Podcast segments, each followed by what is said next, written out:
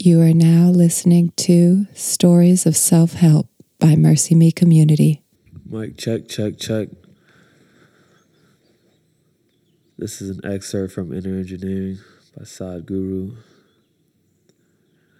Remind yourself at least once an hour that everything you're carrying your handbag, your money, your relationships, the heaviness in your heart and body are things that you've accumulated over a period of time. If you become more and more conscious of this fundamental fact, even as a process of disidentification grows within you, balanced by a deep sense of involvement in everything around you, you will move from the misery and madness of the human mind toward meditativeness, thinking yourself out of life. It is only because you exist that you can generate a thought. But your thought process has become so compulsive that your focus has shifted from the existential to the psychological.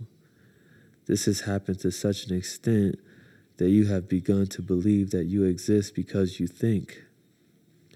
The foundations of Western philosophy actually rest on the famous axiom by the 17th century French philosopher Rene Descartes I think, therefore I am.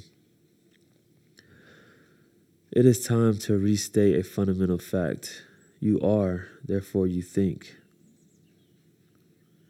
You are, therefore you may think. This has nothing to do with any philosophy, Eastern or Western. It is a simple existential reality. You can be and still choose to think or not think. The most beautiful moments in your life, what you might consider moments of bliss, joy, ecstasy, ecstasy, or utter peace, were moments when you were not thinking about anything at all. You were just being. Even without your thoughts, existence is. What are thoughts really? Just information that you have gathered and recycled. Are you really capable of thinking of anything other than what has been accumulated by your mind? All the human mind is doing is recycling old data. So I ask Do you want to be a living being or a thinking being? Right now, 90% of the time, you're only thinking about life, not living it. Have you come into this world to experience life or to think about it?